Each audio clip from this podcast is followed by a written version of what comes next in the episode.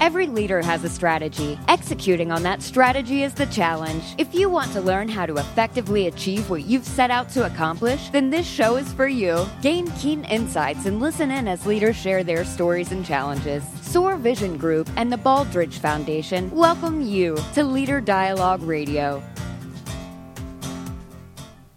Hello, this is Duffy Dixon with Business Radio X. Thanks for joining us. Let me introduce our leaders of SOAR Vision Group, Ben Sawyer, the CEO. He has more than 30 years of executive leadership experience, and he has significant guided strategy deployment experience. And he's worked with many clients to achieve dramatic, sustainable operational performance, and you've greatly improved incomes. Also uh, with me is Jennifer Strahan. Now, she is the president of Business Optimization Services for SOAR Vision Group.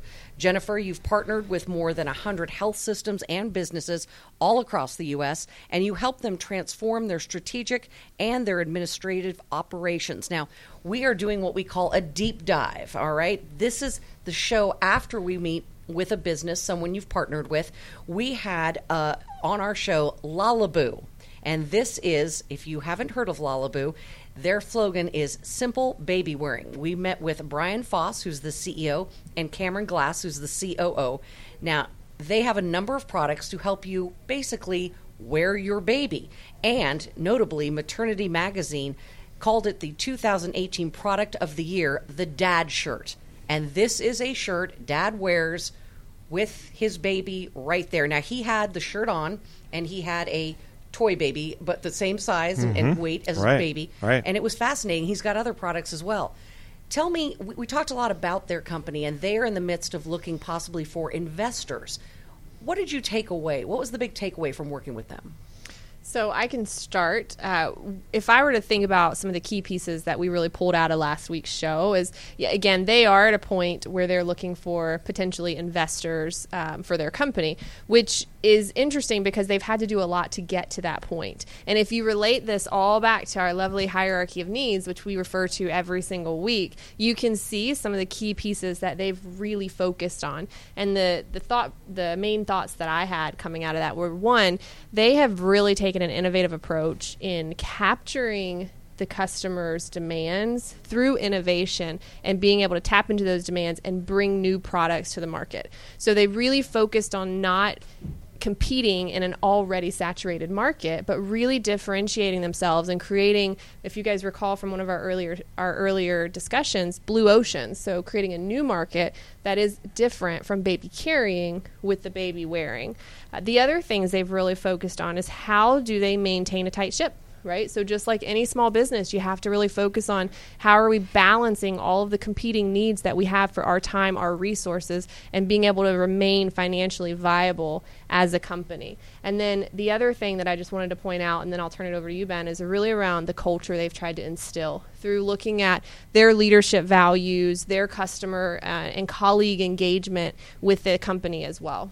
And let me just continue on with that particular thought. So, we don't often talk about leadership and values as it relates to the organizational hierarchy of need, but it permeates it. Because, as I think we did mention, every organization exists in the shadow of the leader. Right.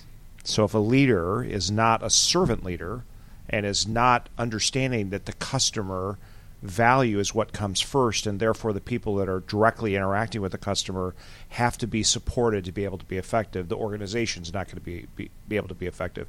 So clearly, Brian and Cameron have demonstrated that quality of, of leadership. There also were some interesting things in last week's radio program about value decisions they made. So one of them was that they bootstrapped right? They they could have made a choice to do something different, but they chose to bootstrap. And the other thing that was a value for them was that uh, they decided to give two percent back. Remember, they do these microloans for for um, uh, single moms in Africa. And so far, they've done over hundred thousand dollars. Mm-hmm. But they were giving that away when they were not paying themselves. That that's a value statement. It just plain is. Mm-hmm. So whenever organizations are thinking about how to maximize their performance, and we've talked now to quite a number of them, those values and those kinds of leadership uh, characteristics permeate that. and it ties back to Baldrige. So if you guys recall, we obviously have our partnership with with Baldrige, and when you look at the framework of the Baldrige Performance Excellence Program, it is one of the the very first category is leadership because to your point, it really serves as a pillar across every other component of the hierarchy of needs, and it will decide if you are effective in every other layer of your hierarchy. Right, and the and the organizational hierarchy of needs this week was called by one of the Baldrige Examiner consultants that we work with, basically a visual Baldrige. In other words, it's it's giving a pictorial representation of a lot of what the expanded Baldrige framework is all about, um, which is great. So, um, so we're dealing when we're dealing with investments and investor profiles with the whole comprehensive organizational hierarchy of need, and we got into that with them. So, Jennifer, I don't know if you want to lead off with that as it relates to kind of what were some of the key and salient points across the hierarchy of needs that kind of stood out from last week's discussion.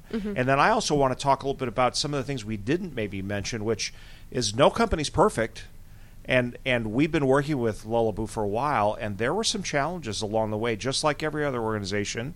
And so we could talk a little bit about that because, uh, again, when you're putting together an investor deck, it's everything that you're doing right. But when you're running a company, it's how do you continue to do the right things even when you hit hurdles. Okay. So it's an interesting concept because I think a lot of small business owners are curious about what this looks like. So, as a small business owner, you are constantly wearing many hats, and you are, of course, um, encountering many different hurdles that are coming up, and you're trying to manage your day to day while at the same time balancing those hurdles, creating innovation in order to grow and continue to grow across across your market or even new markets when you're going through that. So one of the things that really comes to mind for me is, and I, I, want us to really dive into it more, is how do you get ready for investors and how do small businesses start to think about that? Because that can be something that's very different and out of a, a typical um, business owner's perspective of what they should do there. Right, and especially how when does a business know that's something they should think about? And once they think about that, you know, you guys talked a lot about it. You have to have your ducks in a row before you even approach people about being investors. But how how does a company decide, hey, maybe it's time to bring on other people? Mm-hmm. So fundamentally, an investor wants a return. Okay. So they're going to ask very focused questions on validating that they're going to get a return. What it's going to start with is so tell me what you do. And if you go on for paragraphs, you just lost them. Ah. So what Lalabu can say is we are simple baby wearing. Got it. Okay. So why is that significant? Well, because and they talked about this last week, there's a large baby carrying market but within that there's a niche of baby wearing that improves the quality of life for the parent and the child. Now, as an investor, I'm interested because I understand what they do and I see a differentiated value in the the market that if I invest in, we can exploit and I can get a return. So that would be the very first thing an investor looks at is tell me what you do. Is it significant? Is it something that if I put my money into, I can get money out of? Mm-hmm. So it goes back to the very first three questions that we covered in our first show, which is how do you differentiate your company? How do you make sure that you're engaging your colleagues to be able to act on that vision? And how do you make sure you're measuring performance and continually improving to grow? So those three things come back to Absolutely. your investor. And let me let me tee off the last one, which is measuring your progress. So from investor speak, you're looking at two different things. You want to look at either the net present value calculator, which is really what kind of, if I invest, what kind of return can I expect based upon a hurdle rate, a, a reasonable interest or hurdle rate. Another thing they look at is something called CAGR, which is uh, uh, acronym C A G R, which stands for Compound Annual Growth Rate. So when we were working on the investor deck with um, um, Lalabu, they were they were showing a 31.2 percent CAGR over five years, which represented about a 289% return on investment. For so that's significant. Now, in that context, an investor is also going to want to know uh, how is the product recession proofed, Mm-hmm. right? In other words, if I invest, I get it that you're telling me that that there's that, but but what are the market factors that, if it happens, would actually compromise that kind of a financial investment? So, just to give an example to listeners, and going back to Duffy's question on how do you know when you're ready, um, I'll, I'll give you an example. My husband does real estate, so one of the things that he talks about with clients and potential clients is, you know, do we when do we put our house on the market? And it's the same concept with our businesses. So when we have a business, you can either, or let's start with a house. So if you have a house, it might be that you can put it on the market as is, and you will get X dollars for it. Right. It could also be that if you put a little bit of work into it, that you may get X dollars times some multiple. So you get a return that's higher. And the question you have to constantly ask is as a as a homeowner, is this something that I want to invest in? Do I want to take the time, the money to invest in it and make potentially a higher amount, but there's a trade-off there. And it's the same concept with small businesses or even any business that you're essentially at a um, at the kind of the next phase to grow. And it could be that you need investor funds to be able to do that, which is a lot of the reason why we typically reach out to investors to be able to grow faster um, or bigger than what we could on our own. Because if you don't need investors, that's essentially you're keeping more return in your pocket. Whereas when you bring in investors, you're also essentially sharing your profits with them. So being able to manage that tug of war on how much do I want to grow on my own knowing it might take me a little bit longer versus can I hit the market faster? Can I hit a broader market? But I'm going to have to share in that that profit a little bit. So again, are you putting your house on the market as is, or do you want to invest a little bit and be able to get a higher return for it? And I imagine that's a, a key thing you need to consider because it all sounds great. Let's get more people putting money in, but you need to remember that means more money going out, That's not right. necessarily to you. That's right. Right. Now, another thing that they brought up uh, in last week's show was the decision to invest in patents and Yes. trademarks and copyrights, and that's just cost. You're, you're paying patent attorneys. Uh, you're going Mm-hmm. through processes. It's a and and and you know again when you're bootstrapping it, those are really really tough decisions. But from an invest, investor standpoint, they want to know that you're protected that that you have something that somebody else is not going to just come along and steal the idea and that sort of thing. So, so those kinds of decisions are critical um, for success and and also for being able to position uh, with investors uh, from the standpoint of attracting their input into your business. Yeah, so it really comes to have I had a short term or a long term vision because I can go through and they alluded to this last week is you know I can uh, not worry about my patents. I think Cameron talked about this and bring in money now, or I have to invest more money in my patents and in intellectual property, but knowing I'm protecting my business in the longer longer haul. Right. So one of the things I wanted to talk about this week, we just didn't get a chance to talk about it with them last week, is the whole notion of productive partnerships. And we haven't talked that much about this in the radio show, but productive partnerships encompasses a broad spectrum. So one part of a productive partnership is your channel relationships. And you heard Brian uh, describe that he was trying to test out which channel would work best. Right. And he f- he stumbled across Instagram and realized that that particular social media channel was better than the other ones. And remember, he also said they learned fairly quickly that getting the product into consumers' hands was the best way to garner. Uh, so that is all about determining when you're trying to tap into demand, which is under uh, customer value. How are you going to uh, uh, use productive partnerships to make that happen? Uh, two other things about productive partnerships are your raw materials suppliers. So, you know, are you going to buy U.S. or are you going to buy international uh, because of price point differentiation? What about quality? Uh, all those sorts of things. And then also partners that you have along the way that are helping you. And having worked with Lalabu for a while, those there were some tough decisions that went on uh, with that that we can get into more detail on. But but that's a big part too of company success and also position yourself for being attractive to investors. Who else you're partnering with? Yes. And how those partnerships have gone. are impacting your business, whether it's channel partnerships or internal raw material partners or just partner partners that are trying to help you. Mm-hmm. And thinking about this, it ties back to values. Do you have shared values in leadership? Either whether it's internal leaders that you're bringing on as part of your team, or if it's a different company that you're having a symbiotic relationship with, with mutual benefit. Those are things that you really want to know because in tough times, your values are what stands out. And so if you get into a bind, you want to be with someone who has shared values across the board. That is so true. And without getting into detail, that was one of the challenges that Lalabu had was making sure that they had a partner whose values were exactly shared that they could work together make good decisions together all that, that sort of thing. And there was a little bit of a struggle and they worked through it. It was great but but every business has challenges and that was an area of challenge. Another one that i recall quite clearly was when we were um, uh, looking at the raw material suppliers and there was going to be a significant increase in in pricing per component.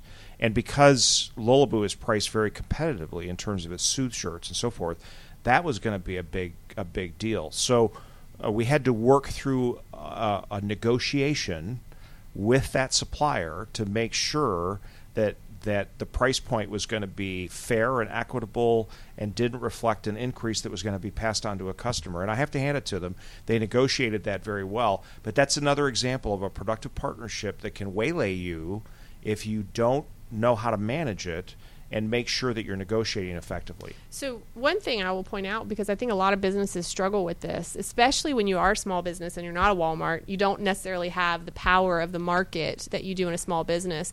When you're working on negotiations, there are a lot of times when uh, small businesses don't necessarily think about putting in their contracts things like quality assurance Right. and making sure that you have to manage, you know, the quality of the product you're getting in and how do you respond when maybe that quality is subpar to what your initial um, negotiations or expectations are. And that's a challenge, I think, for a lot of companies, especially when they are not a big Walmart. And the majority of businesses we know are not. Right. And and by the way, this comes back again, not surprisingly, to value-based decision making. Right.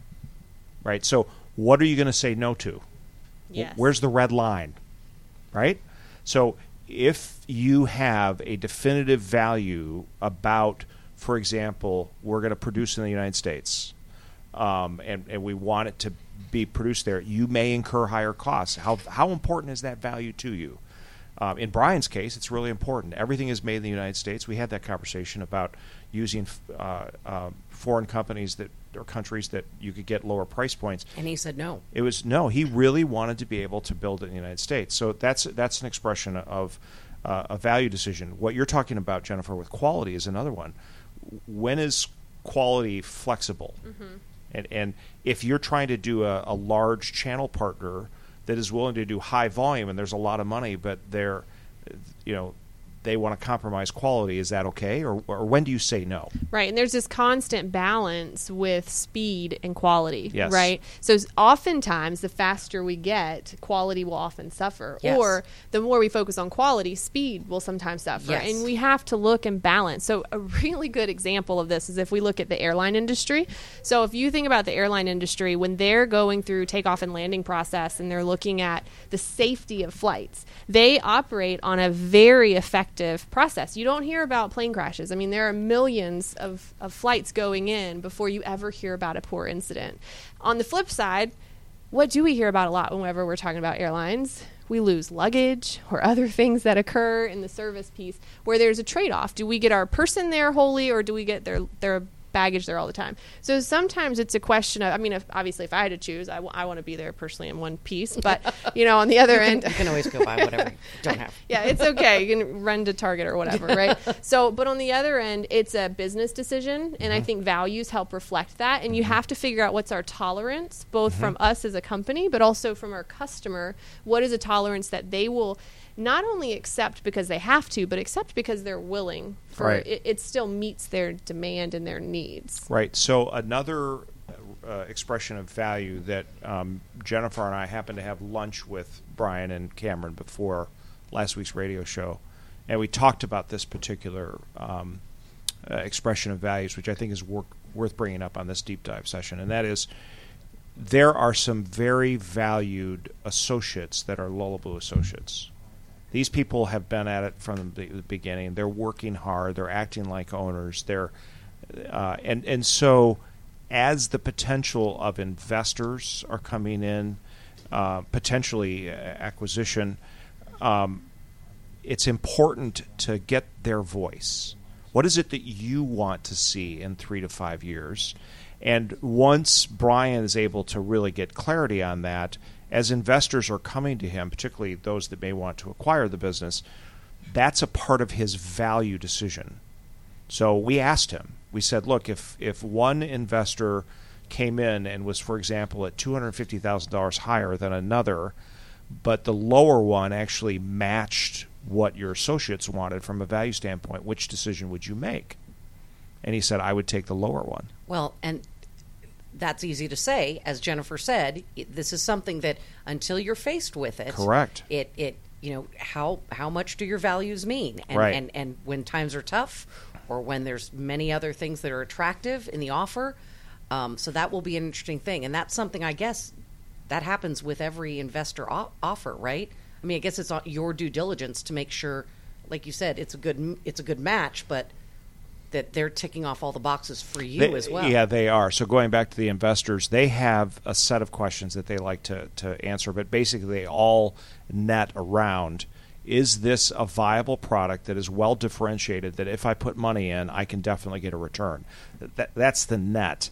And um, when SOAR works with a company like Lalabu to help them put together an investor deck, we know what those questions are, and we help them uh, uh, compile an appropriate prospectus to be able to effectively answer those kinds of questions. Is that a tough thing for the, the business owner? It is. When you do that? I mean, we, we've talked about anytime you're partnering with someone, it's tough because you go in and say, what do you do well? What don't you do well? And sometimes that is a big slap in the face. But I imagine it's really tough to say, this is what people are asking. And correct, because the owner always wants to tell uh, the investor what is really great about the product to them.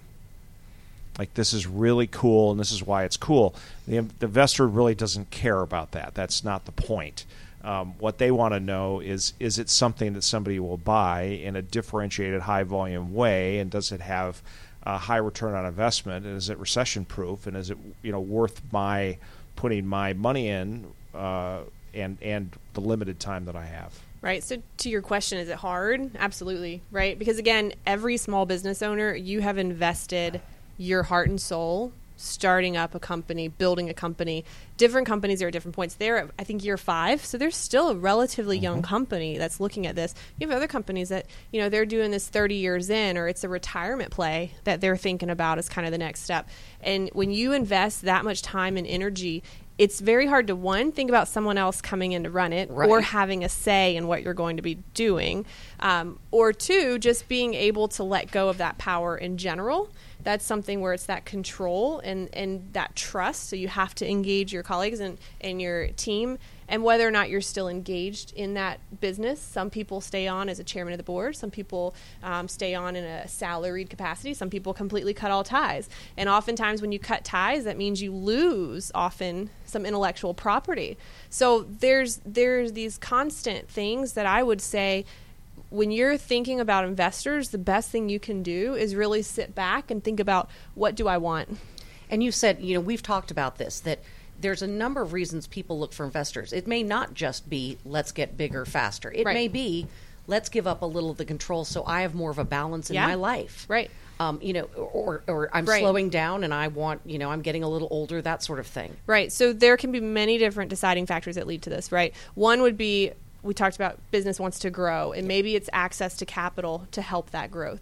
Two it could be time or resources or expertise. It could be something that you just don't have the internal expertise to be able to manage or get to the next level. Really good example would be a, um, a company that's maybe a trade company where they've done they've had very successful business in a certain field, but maybe it's not their area of expertise to grow that into a franchise or something broader. So sometimes it's about marketing power or it's a channel connection that they've already got contacts in different areas that can help bring exposure to whatever it is that you're looking for. So there's a lot of different things or time, right? So we all know, we all have the same amount of time. So it's a matter of how do we engage our time in the most effective way possible. And I think this even would be I would love to, for you to share Ben your story um, or your example with our bullseye in terms of really thinking about how do you get all of these things done because we do have the same amount of limited time but yet you look at some people and you're like how do you do so much in 24 hours right or in a year when we both had a year and i i you know couldn't even get a tan and yet you're over here like solving world peace like right there's a balance i right? know those people yeah. please ben how do they do it so we had talked, I think, about this on an earlier uh, radio program, but it's called Finding Your Platform. And I cannot take credit for this. This came from uh, one of my executive coaches, a guy by the name of Roger Spoolman, um, who is very, very insightful. And so, what he said to me when I was originally going to start my business is you need to find your platform. And i'm like i have no idea what you're talking about. Like what's that? And he said well think of a think of a target. And the bullseye is what energizes you. So everyone thinks that time is the limiting factor but everybody has the same amount of time. What's varying is energy. So when you're doing what energizes you you are in your zone. You you've been there. Time drops away. Nobody can do it quite like you do and so forth. So he says you need to think back through your career as it relates to those times where you were truly energized and because of that you were in your zone making it happen time dropped away that sort of thing. And he said you'll get feedback from your colleagues and peers and so forth to say oh yeah that's that's that's you. Like that's totally you. The second ring if you will of the target so that's the bullseye right is is Right. is your what energizes you the second ring is what are what's your skill sets so these don't energize you or de-energize you. You know, you're organized, you're a good communicator, or whatever. Uh, but they are important in that they augment your bullseye, and so it's important to understand them. The third or and last outside ring of the uh, target is what de-energizes you. So a lot of people spend their lives in de-energizing environments or doing things that they really are not particularly good at because that gives them you know financial re- remuneration or, or whatever. But they live unhappy lives because they're not doing something that actually energizes them. So so his point was you know god made you a certain way. He gave you a certain set of talents and, and gifts. You need to identify what those are and be able to to leverage them and for business owners, that then translates into what they do. They should be doing something that energizes them. And the nice thing is it's it's unique, it's different than what others might have. So what the challenge is, is for small businesses, you often have to have many roles. So sometimes you have to do all of these things while you're growing the company. Correct. Yeah, that's- which comes back to the question of that do I hire someone? Do I pay a salary that might be a break even in terms of what they might bring in, but it takes that off of me and lets me spend more time energizing uh, or on something that energizes me rather. And so you have to kind of find that trade off. It might be a vestor. It might be it might be that we're going to not do this part of the company. A good example um, for for me is I've gone through many finance courses, but I really don't want to sit down and do my accounting books. So I hire an accountant and they manage my books every single month. So Right. that's something that I just don't want to have to do. And it, it gives you that, that balance to where I can focus on things that energize me and take things off of things that don't. Right. And in your organization's team, what you're trying to identify is people who are energized by accounting. Yes, exactly. Because if you can give it to somebody who's energized by accounting, that, that's that's the, the the beauty of it. Right. Um, so within SOAR, um, what's interesting is what energizes me as the C- CEO is helping organizations and teams find their why and fulfill it. And that has been characteristic of, of what I've done for most of my career. Now, that gets translated into a business proposition when we talk about what we do, which is everyone has a strategy, execution is the challenge, we help you execute right? So we align people with purpose to achieve exceptional results and help you do that. That is an expression of my personal energy And then as I met Jennifer and connected with her on hers, and go ahead and take that. Yeah. Yeah, I, I've not heard this story. Yeah. Yeah. So for me, it's kind of a balance where I really like strategy. I like thinking about vision. I like think I'm very futuristic and as I think about things, but I don't necessarily always want to think about all the to dos to get it done. So I, it depends. There's a balance where I can think about. I naturally tend to think about how do I get from step A to step Z. And I, at a high level, I'm hitting, okay, I have to go to D and then I'm going to hit G and I'm going to keep going through. But I don't necessarily want to see every single sub piece. So I probably bring a little bit of a deeper dive into the operational mix of how to get there, whereas Ben's very good about looking at it and really seeing the big picture and bringing all these stakeholders and pieces together um, and orchestrating it. And then we have other people on our team who like the detail, and I'm so grateful for them because that's the piece I don't want to do. And they're very good at managing every single in between step to go from you know A to B and B to C and so on and so forth. And Ben, when you're doing your when when you're coming up with the people in your company, I imagine you need all those kind of people. Correct. Not everyone can't be the visionary. That's exactly right. Everyone can't be the leader. We understand that, but they do need to still have the energizing. I mean, wh- mm-hmm. where's the where? What do you all have in common? Right. why? Well, yeah. So, so Jennifer brought up an example. Neither of us particularly like accounting. My mother does. Yeah, she's there an you accountant. go. So it Yeah, turns she out, loves numbers. She loves. I mean, I don't get it. Right. But she's still working at age 81. Right. She loves numbers. so Love we, it. our chief financial officer Shane Sanders, uh, is an incredible accountant. He has his master's in taxation, and he loves that stuff. So, so there you go. Pass it off, and away we go. Um, so each member of the team contributes something very, very significant. So, for example, when I first saw Jennifer at work, and I saw her facilitate a uh, a mini Kaizen event, basically. What she was doing, and Kaizen, for those of the listeners, is just means continuous improvement. It's a Okay. Japanese term that means continuous improvement, but it's basically you're getting a cross sectional group together around a particular topic. And you're trying to m- figure out. There is no detail missed when Jennifer is on it. She reads the room really well. She picks up on details she figures out how to pull it together, make sure that no one's missed, you know, nothing's nothing's missed, and that the process is being followed to a to an outstanding conclusion. I've been doing Kaizen events all of my life. I, I'm quite a bit older than than Jennifer, so I've been doing it for the last 30 years or so. I cannot do it that well. I'll just tell you right now, I don't have that same level of capability that she has. That's an example of the the complementary nature of it, but you have to be intentional about it, and you have to know what you need to to make sure that your your team that you're building out complement each other and doesn't doesn't conflict. Well, and you also have to be secure enough as a leader Yeah. to allow that. Right. Really good point. Very good point. And And that goes talked a back lot to about- trust. right. Yeah. Right. Right. So um, w- I want to get to this leader thing a little bit more. I think for our listeners, they probably have heard the news about Charles Krauthammer dying. Yes. And um, and uh, I was a huge fan of Dr. Krauthammer's, and and he.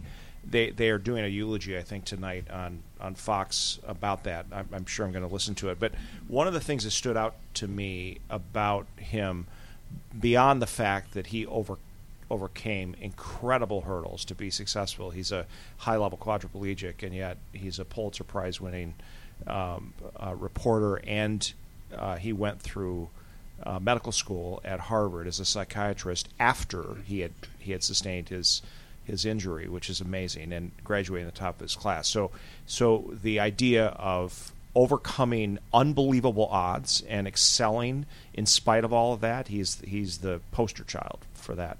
But one of the other things that really struck me, um, and this is a characteristic of leaders, is that he spoke his mind based on what he believed to be accurate assessment.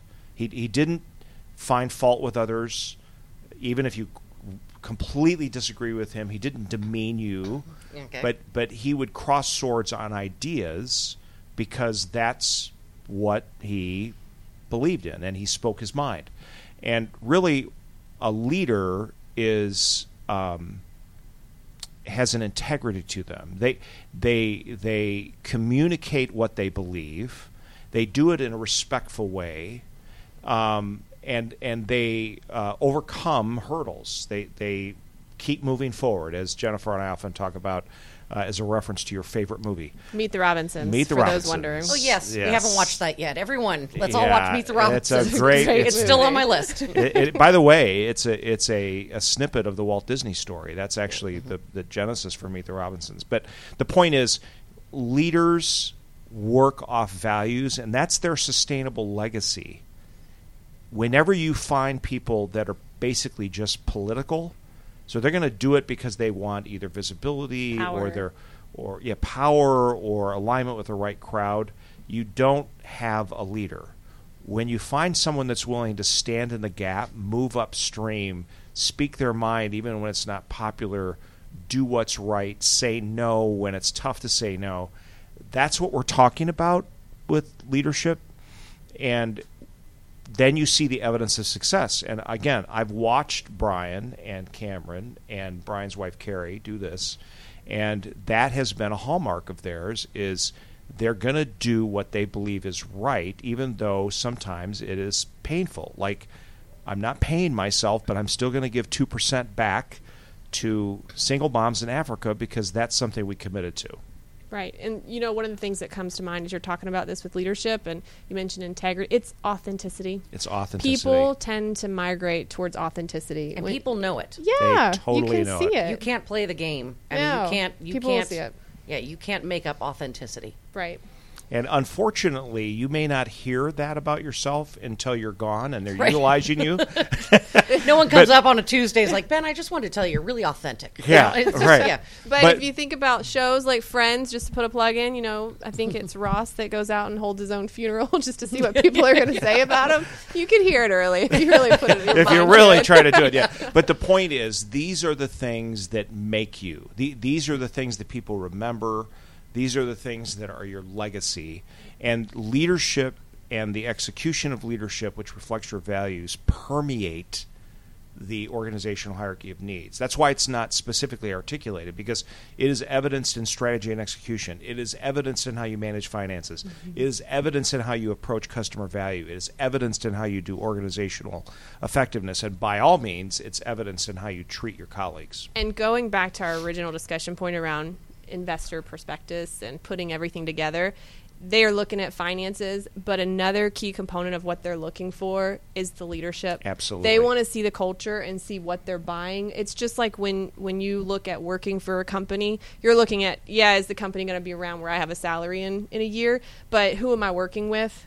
That's an important question and investors are also asking that same question is who are my leaders who is it that I can count on and that I know is going to get this job done, is going to help us go to the next level, that's going to help us be able to achieve the things we want, like ROI and differentiation in the market. How, how many times have you heard that when you've listened to business channels and so forth?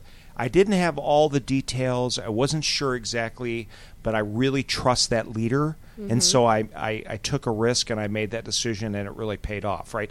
That that is a fundamental decision making criteria is are you authentic? Are you integritous? Do you know what you're talking about? Do you inspire confidence? And if you do, people are investing in you as much as your idea and your business. And just to relate this back to when we had Dr. Peck in, and we talked about this, and we said if you put the customer or the patient first, finances will follow. Right. Right. It's the same thing. So if you've got a leader in play who will put the right things first, your finances, your market presence, those things are very. Um, you're very capable of changing, moving, and and driving those things in the right direction with the right leaders. it's neat to see you bring in these businesses that already are are figuring some of that out and pointing out their strengths. You don't just go in and point out their weaknesses. You point out their strengths. And each week it's really interesting. There are different strengths of these companies, but all of it goes back to their leaders and making sure you start with them It and absolutely does. Every organization lives in the shadow of its leader. and that is why we call the show Leader Dialogue. Correct. Thank you so much for joining us for this week. Uh, presented, of course, by Soar Vision Group and the Baldrige Foundation. Ben, Jennifer, I really appreciate it. It's been a really good two sessions here. And um, Lalabu. Good luck to them because they seem they seem Great like they're yep they're, they're getting some stuff done right. Thank you too to our producers. We appreciate them so much.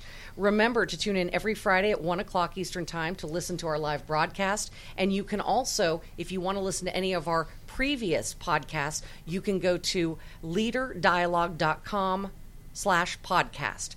And I should mention our producers. I just said producers. That's not fair. They're they're with us every week. Mike, Trey, and Nat. I'm Duffy Dixon. We'll see you next week for Leader Dialogue on Business Radio X. Awesome. Duffy. Thanks, Duffy.